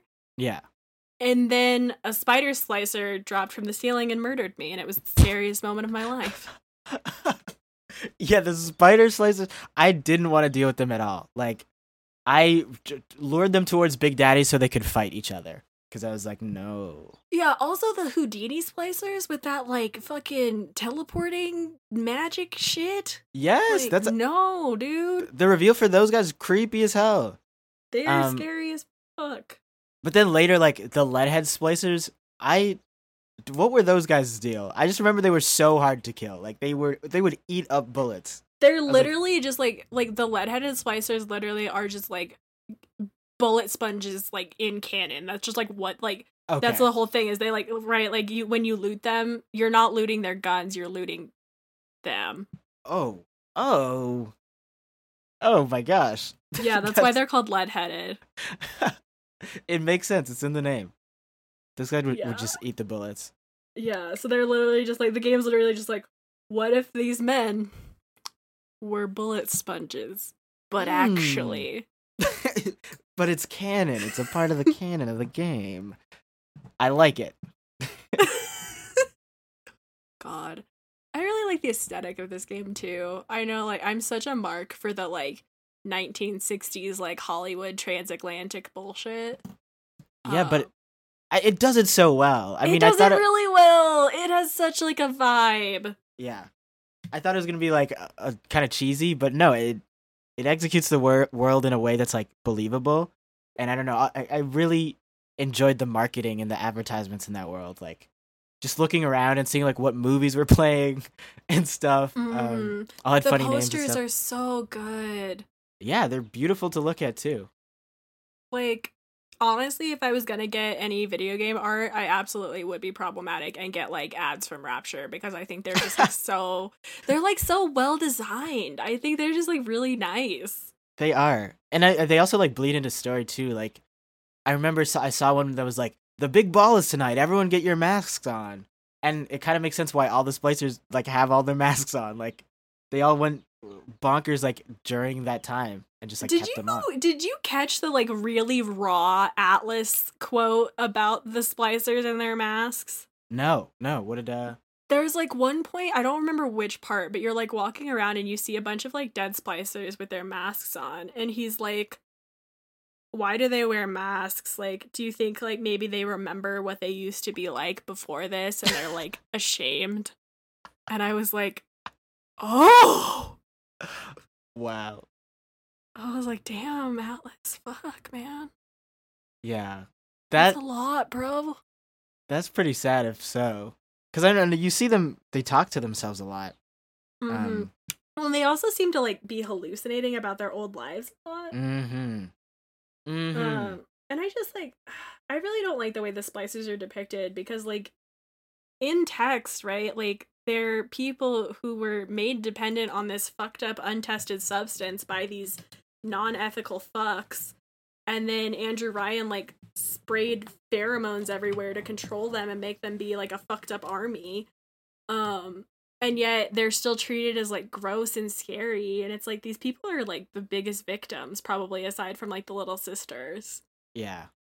Yeah, they are, and they have to live like that too. Um, yeah like they're gonna drown when that city collapses like It. Yeah. I guess if they were less aggressive and the big daddies were more of a threat, that could be interesting. yeah or Um, it's just like i wish like i don't know that like maybe you could talk to some of them Yeah. Because i mean like there are other games that do like the whole bullshit like madness trope or whatever where you can still talk to them and they still have like at least flashes of who they were you know Mm-hmm. But like yeah, they just like they don't humanize them at all, even though they have them, you know, like talking about like they have the moms who are like talking about their babies and like stuff, but it just feels like weird, like creepy, like um extra, like Yeah. decoration. It's not like making them out to be like people and especially not to be victims, which like they super are. Yeah. That that mother part, it doesn't really hit because like I don't know. I remember one part where there was like one talking to a baby carriage or whatever. And then you walk over to the baby carriage, and it's just a gun in there. Was like, yeah. Literally it's literally a gun and yeah, she's talking and she's like and the monologue is kind of sad because it's her being like why can't i feel you moving and like you know like latching onto me to breastfeed and stuff and then yeah. i thought it was going to be a dead baby and then nope it's the revolver Mm-hmm. Mm-hmm. Yeah.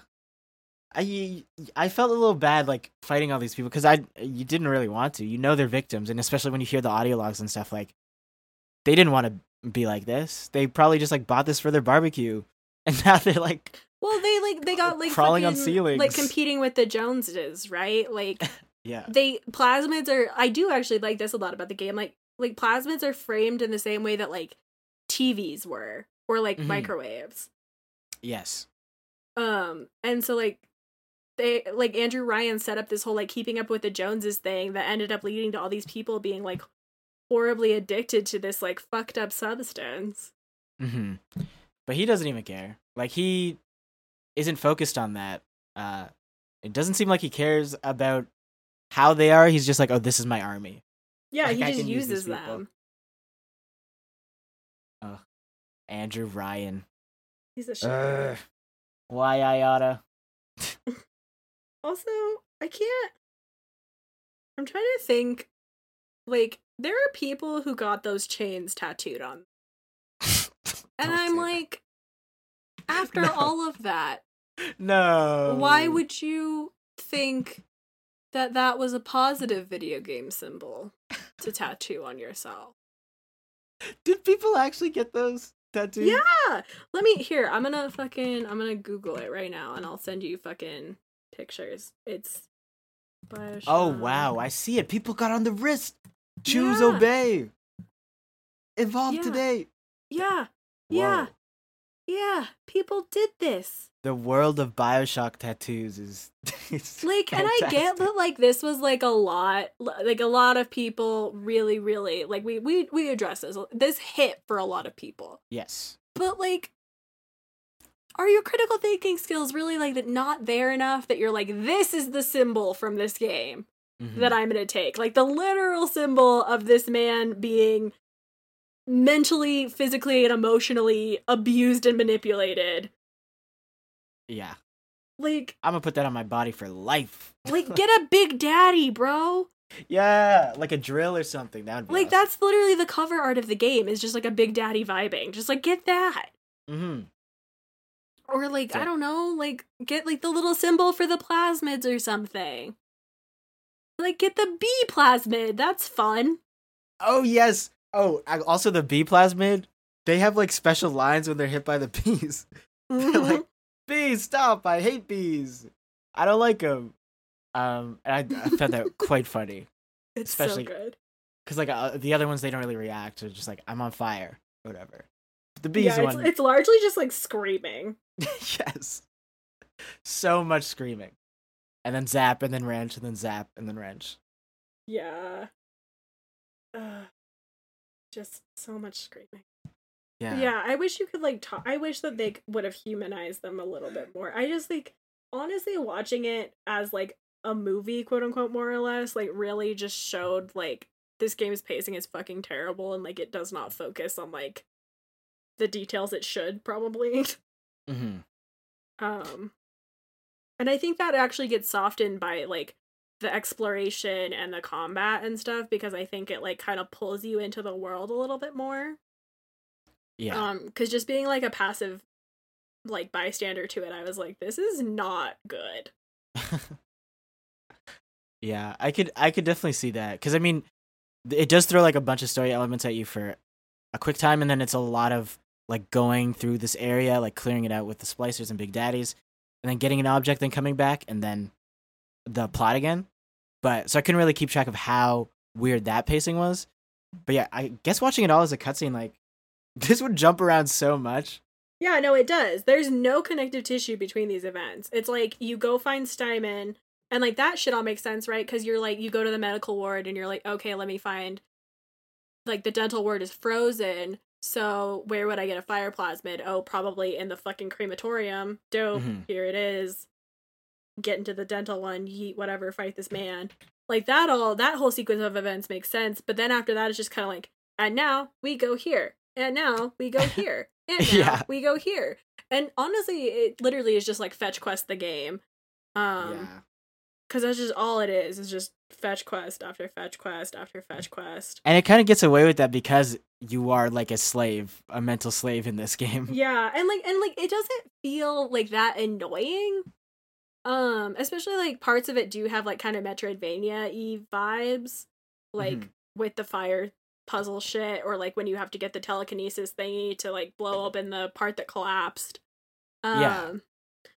and like that part's okay i i kind of wish that more of the plasmids felt like that i guess um because after that it's really just like bees Yeah, it doesn't. It also doesn't really encourage you to use all of them because there's a bunch of them that seem pretty cool. But mm-hmm. I mean, I didn't personally feel like too inclined to like jump on them and like try them all out when I knew something worked. Like Mm-hmm. electricity always works. I'll use that all the time.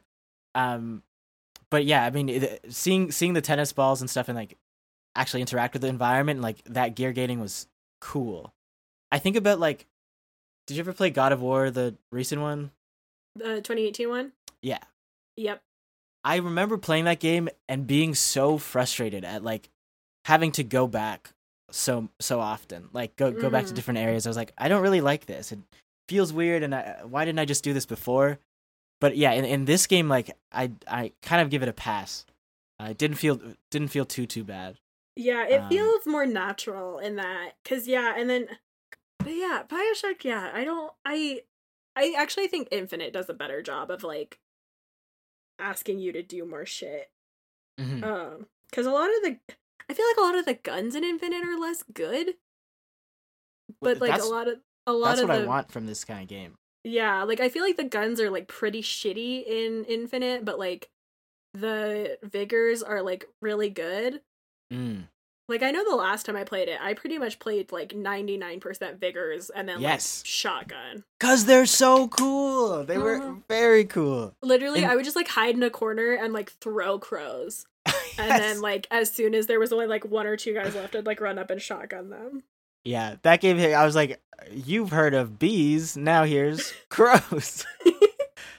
I Yeah, love the crows. It makes your hand look so fucked up. It's so cool. yeah, and nasty. Um, in the in in Bioshock One, I was kind of surprised at how many guns they give you. Like, So I many. I didn't know if I needed all those and all the different ammo types. Like, the focus seemed in the wrong place. Like, the, the plasmids are the very cool part of this game. Like, so many games have guns and stuff. Let's play around more with that. Is it also kind of fucked up that I felt kind of the same energy with The Last of Us 2, actually? Like- for for guns? Yeah, because like I know like Ellie and Ah. Abby don't have like superpowers, but like they kind of do because they can do like the listen, and like yeah. I certainly can't choke someone to death with my bicep. No, no, no. She did that so easily. Yeah. Also, she just like pumpkin stomps dudes' heads and they just Yes. explode. Um. But anyway, so I feel like like because like especially like it, it became evident to me during the Rat King fight because I watched a video because I kept getting my ass handed it to me and they were Mhm. like use the hunting pistol, dumbass, and I was like oh, and then like I just wrecked that man. The Rat Um, King was the giant one. Yeah, the one with like the all the different ones like. Oh my one. gosh. Yes, I got stuck there too. I was on stream, literally running around in a circle. Then I was like, maybe I'm not even supposed to kill this guy. Maybe It was like- so hard. yeah. But like once I figured it out, like after that with the hunting pistol, I was like, this is the only gun I need. Mm. Like like that gun is really OP and I feel like the only reason I didn't use it all the time was just cuz I didn't constantly have ammo. But it was like I have a regular pistol, I have a hunting pistol, I have a bow, I have a rifle, I have a shotgun, like yeah. I have various explosives. Like I think I didn't have a problem with that because I was I didn't have any ammo. Period. I had like three bullets maximum for so much of the game. I was I was playing on a really on the lowest difficulty for that too because I was trying to get through it for my review. Mhm. Um, so that's definitely part of it. But also, like, I don't know, like difficulty through scarcity is like not interesting to me. yeah. If that makes I- sense. Like, No, I, I hear that. I feel like I only go to The Last of Us for that. Like it, I, I liked it during the first one, and it, it did it well. I think in the second one, but usually I I don't really care about that. Yeah, like the whole like survival horror, like inventory management shit. I'm like, I don't care. oh yeah, in survival, horror. I'm scared already. Do do not make me manage anything. Yeah, I'm like, what? I have to. I have to be organized too. No, give me a flashlight and some batteries if you want me to keep anything in check. I will make sure those are full. that is it. I know. I like Resident Evil a lot, but I like watching other people play it so much better because I'm like, I gotta fucking, I gotta keep track of these herbs. Mm-hmm. I gotta navigate this space. There's a big man chasing me. This is just too much. Yes, yeah. It's the herbs, it's the puzzles. I don't know. I was playing the first one, I was like, what what do you want me to do here, bro? Like, I need to walk through open on the side while I'm playing through this. Yeah, like I played um the only bit of Resident Evil 2 remake I played was like some that I played when I was uh staying with Andrew and Jess at their apartment. Um and we were streaming it and I was just like playing a random section cuz Jess got too scared to keep going. Um and I was like this is so much. Like I was super drunk so I was a little bit calmer, but Mhm. it was like a big Mr. X section and Oh, I was no. like, like he punched through a wall right in front Ah. of me, and then was just like chasing me all around this fucking police station, and like Andrew was telling me what to do, and I was just like, oh fuck, oh fuck, oh fuck. what oh, is fuck, that oh." guy's deal? I have I've just seen clips know. of people running from him. He's But so I- scary. He's just a big angry man. I don't know why he wants to kill you, but he does. Um, but yeah, and it, and I was like finding shit. Andrew's like, "Oh, do this and do this." I was like, "I don't. My mind is awash in terror. Like, how am I expected to do this by myself? Like, if I didn't have a man coaching me through this, Yeah. Yeah, I, I definitely need that that guidance. Cause I would just be throwing stuff in my menu, being like, "Okay, just please fit. like I'm gonna use you later. I promise." Um, try to combine stuff. in So I'm glad RE1. I'm glad that Bioshock didn't do that shit. At least, like, Mhm. I felt like, I mean, obviously it does do like the scarcity thing. Like, I think the highest difficulty even says like every bullet counts. Yeah. But also, it's like, does every bullet count if you have plasmids? D- yeah, does it even matter if they count? Like, I have bees, sir. I will use them. also, I have a wrench. yes, I'm unstoppable. Also, like with the hacking, you really are unstoppable. Yeah, yeah. Like you have I feel like to be fair, on the hardest mode, I feel like you would have to do hacking to get through it. But like yeah, that ain't bad. Seriously, yeah. I mean, I I said I I already like the hacking. It's fun. Some some points it was like ridiculously unfair, but I think you have to use. Uh, what were those? Certain.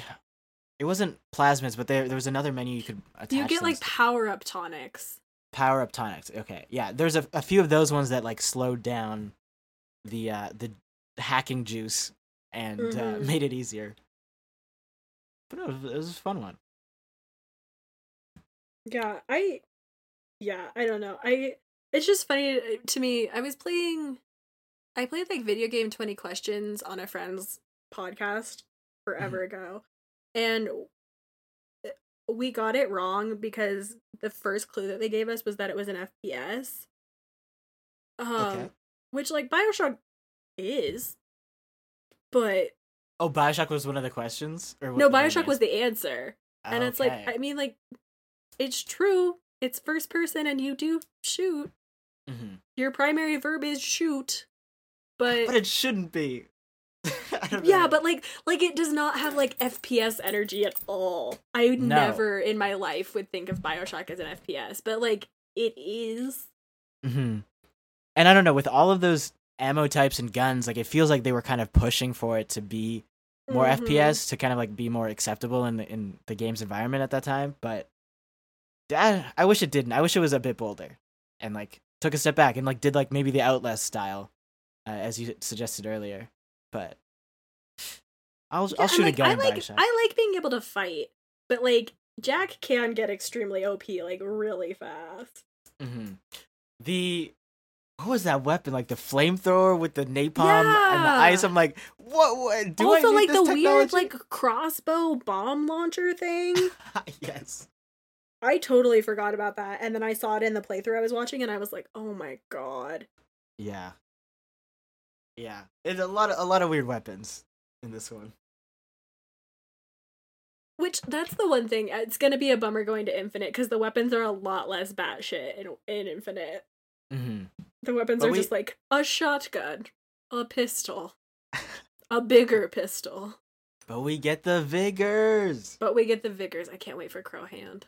I remember being I don't even remember how old, but I was just like, I want one of these vigors in my room. Like I just want one of those bottles and be like, Yep, uh it's from Bioshock Infinite, the cool game I with have the powers. one. What? Yeah, I'll Which take a one? picture and send it to you. It's the I can't remember what it's called. It's like the green like lady fainting. Um, oh my gosh. That's so awesome. Yeah, my friend gave it to me. Um, for my friend who I played these games with, he gave it to me for my birthday one year. That Um, is so fantastic. He has like the octopus one, and I think That's the- one I want. That's what I want. Yeah, he has the octopus one and the raging bull one, I think. Mm. And then he gave the lady one to me. Um, and I yeah, it's like one of the few like video game like collectible things I have. Um, do we have any closing thoughts on Bioshock One? Hmm. Closing thoughts. Let me let me check. I think. Yeah, it's it's it's not a bad game. I think it's doing a lot of really cool things. Um, but it feels like it was it was focused on the wrong things to kind of appeal to the gamer brain at that time. Yeah, I was gonna say Um, I would also argue that it's not a good game. Mm. Mm. Yeah. But there's stuff in there with the word that makes me really excited, and It's like stuff that they're Yeah, it's like a fun game. Yes, And I like it. And it has like kind of the same energy as like Vampire for my brain, where I'm like, Mm. there are parts of this that are deeply flawed narratively and mechanically, but it still has like really interesting, ambitious, weird shit going on, and I like that. Yeah, because that's what I want to see in game. I want I want things to try new things, and I want weird stuff to like. I don't know if it doesn't work, then I want to see why it doesn't work. But I, I just don't like when things are too safe. I feel like this. yeah. I also do think points. that like my taste on this game personally has been soured by like the reception to it and like its legacy more than like what's actually in it because I Mhm. think a lot of people's fandom of this game is like extremely insufferable Um, yes. because a lot of people still think this is like peak game art and like Oh d- yeah, art, game art. I mean it's art in the sense that like everything is art but like But this is the one that people are using for their arguments. Yeah, like people like talk about like when people talk about like triumphs in video game narrative, like this game comes up and it's like no, hmm. that's not true hmm. anymore. Th- Like yeah. maybe maybe at the time, maybe, but certainly not now. Yeah, I think there's a lot more games that exist right now that you could use for that argument, and that would work so much so much better. Also, I feel like this game kind of contributed to the culture of like games are art and like games should be cinematic and no, like it very much has that energy. I see that. I just I, I don't I don't like all the cinematic stuff. No, it's don't want- bullshit. It's stupid. Video games are video games. They're not movies. They don't have to be movies. Yeah, I I feel like it's all just like okay, we have to be more sophisticated, so that means we have to be uh cinematic, so people take us seriously. It's like uh, no, you're a different medium. Like Yeah. do your also, own it's weird. like I feel like the thing with Bioshock that like tickles my fancy so much is that like it's so self serious about its bullshit, and like that's very funny to me. yeah. But like people like like that's like what people think like serious grown up games are, and it's like that's fucking stupid. yeah. Like Bioshock is a stupid game. yeah. the whole like It- when you like say the story out loud it's like that is very dumb I, yeah, trying to explain this to anyone is is hard. especially Um, like god just the part where they just throw in the random biologist and then they just murder her and she writes a code on the window in fucking gas debris Yeah. I, I, I- they, they were going with a, a bunch of different like plots in this one, and some of them go hard. Some of them go hard, even like some of the smaller ones. But the overarching narrative, uh, I don't know. I don't know what it it thinks it's trying to say, but it it's not really saying it. it's it's really not saying much of anything other than i guess like dudes being greedy bad Dude's being greedy bad, but like we talked about this earlier, but th- there's so many other things that are bad in this world that it doesn't say is bad. Like it's just like a thing that we're supposed to accept. yeah like we're just supposed to be cool with the eugenics um and like Creating an underwater class system. yeah and like turning a bunch of people into mutated drug addicts Uh huh. with no free will um Yeah, that's all fine. doing the big daddy shit uh because as we're gonna find out in uh bioshock 2 that shit is pretty gnarly Mm. um yeah it's just uh it, it is a little it has about as much fang as the subject matter that it is pulling from Mm. which is to say fuck Ayn Rand um Tell her. shit Ayn Rand, if you're listening, turn it off. We don't want you on this we one. don't i don't is she still alive I don't know. From I the hope grave. not woman did a lot yeah. of bad things you ever read the fountainhead that shit sucks no, what's that about? like a sociopathic architect. Hmm. A couple of those in Bioshock. Yeah, how about that? Wow. Interest interesting. yeah. Natalie Flores voice interesting. yeah, I'm I'm excited to see uh, how the other ones are gonna hold up. Like, two, really, I'm gonna be fascinated by how they explain Big Daddies more. Mhm. Because, yeah, I mean, those guys are some of the coolest dudes from the first one. Like, Also like they bring in the big sisters and like I'm such a fucking mark for the like like f- fast and slender femme fatale bullshit. So like Mhm. I'm so sold on the big sisters. Um also the I I might have to nerd out on you a little bit with the uh, ARG that led up to it because it's very strange. Oh yeah, Um, please, please let me know. Yeah, I'll I'll I'll do redo my research and I'll I'll let you I'll tell you all of the weird lore that gets added Ooh. through that uh before it it is the lead in to BioShock 2. Um it's very strange.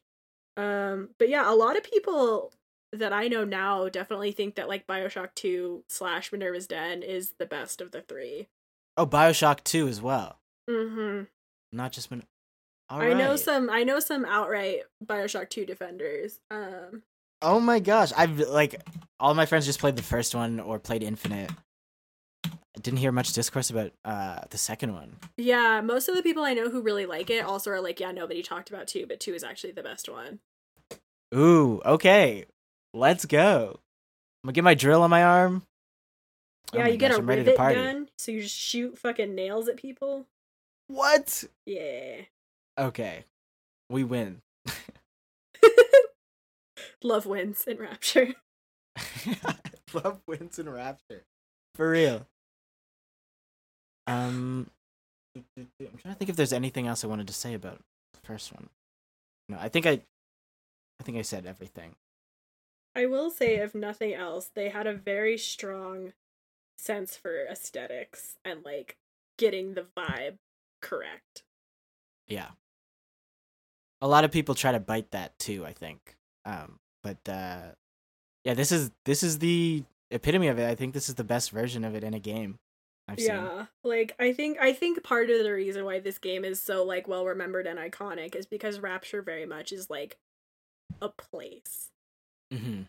and like a very iconic memorable place Yeah. even falling apart like that kind of makes it better actually because i feel like you can imagine like what it used to look like and that's like yeah, a cool fantasy that is a lot of the fun I had in it. Like just just walking around looking at the ads and stuff and being like, "Oh, I wonder like how people operated around this bar and stuff when it wasn't like covered in like trip mines and wires and blood and oil." like yeah and like that's part of the fun of um burial at sea is like you get to see it before Yes. Yes. and it's pretty it's really pretty Is it? Oh my gosh. it's very much that like i think it's art deco that like 50s like kind of old hollywood vibe um and it's Uh-huh. just like really warm lights everywhere um it's really i like i like sea a lot for that Oh yes. This will be a good one. I'm fucking excited it's gonna be good this podcast is gonna continue to slap yes. yeah i think i don't think i have anything else on bioshock i think i think i got it all out of my system I was good. I was sitting I was playing through this and I was like, I need to talk about this right now. Actually, you know what else? One more thing. I like the detail of the sea creatures around the city. Um, like when you look at some windows, there's like little starfish and stuff, and I think that's fun. Yeah. Especially in the first going down, there's like a yeah, with the fucking and- squid. Yeah. Ah. Yes. Very good. yeah. The it's it's a it could have been pretty. Or maybe we, I'll see how pretty it is in in two. Who knows? I don't remember if I actually don't remember if two is before or after the first one. Oh god, if it's after, I don't. I that place is think horrible. It's after. I think The- it's like several years later. Oh god. Okay. Okay, where can people find you and your work? Um, you can check out my stuff at Funke Fly. Um, um, yeah, that's where I I tweet and stuff on the Twitter. I'm trying to think of. I don't have a muck rack. I think someone stole mine. Oh, Um, like yeah, someone else in Australia has mine, so I had, had to make another one. Um, that's but I'm a yeah, right. Um, Uh, but I'm a, a freelance writer. You can find my stuff uh, at IGN, GameSpot. Uh, I think I have a cool Jet Set Radio piece coming up soon that I want people to read because that is such a cool game. One of my favorites. Um, oh, also stream sometimes throughout the week, which is fun. I've been playing those itch games, which is uh, which is a blast. It's Um, I, I I've only watched a little bit, but it's very fun. Uh, like I said, the kicking the spider video, very good. Thank you. I'll be kicking some more spiders later. Good. Spider spider kicking champ. Where can people find you? Uh God, I have a new handle now. Uh so you can find me at uh ty underscore gn8rs on Twitter. Uh and this podcast is a product of Uppercut, which you can find on Twitter at uppercut crit and on Instagram at uppercut underscore crit and on uppercutcrit.com. And if you're feeling extra frisky and want to support us financially, you can do so by going to patreon.com slash uppercutcrit and throwing however many dollars you choose to at us. Um, and Throw that money. Throw, the that money. Um, but and this podcast is actually being made because we hit a goal for it. So, hooray! Yes. But yeah, and if you support us at seven dollars or higher, you can have your name read at the end of our all of our lovely products, like these fine people. Uh, so thank you too, Dale. It's just Dale. I love it. I'm gonna bring it up every time. It's just Dale. Shout out to Dale. Mr. Uh, Worldwide. and then uh, Chris Egerton, uh, Jesse Vitelli, Eric Sapp, JV Gwaltney, GameCrash.co.uk, Adep7777, Tyler McCall, Optional Objectives, Michael Diaz Suarez, Kenneth Shepard, Lucas Lyon, Eric Jin, Eli Berg Moss, Adrian Arock Williams, Matthew Flowers, Andrew Sherman, Colton Crow, Sean Martin, Jesse Peterson, Numair Osman Alamin, Jared Shu, DJ Kento, Cam Koenig, Quentin Hoffman, Abnormal Mapping, and Mikey Phillip. That was so nice to hear all those people. I know some of those people. It warmed So- my heart. it every time I read our things, I'm like, damn, this is really cool. People are really nice. Yeah. Um, so yeah, thank y'all. That y'all rule and make doing what we do more possible. So fuck yeah. Um, and yeah, I think that's gonna do it. Uh, we will see you next time for Bioshock Two. yes. Under the water. Keep your ears peeled. so somewhere beyond the sea. Ooh. God. Bye, gamers. Bye. It's far, it's far beyond the stars. It's near.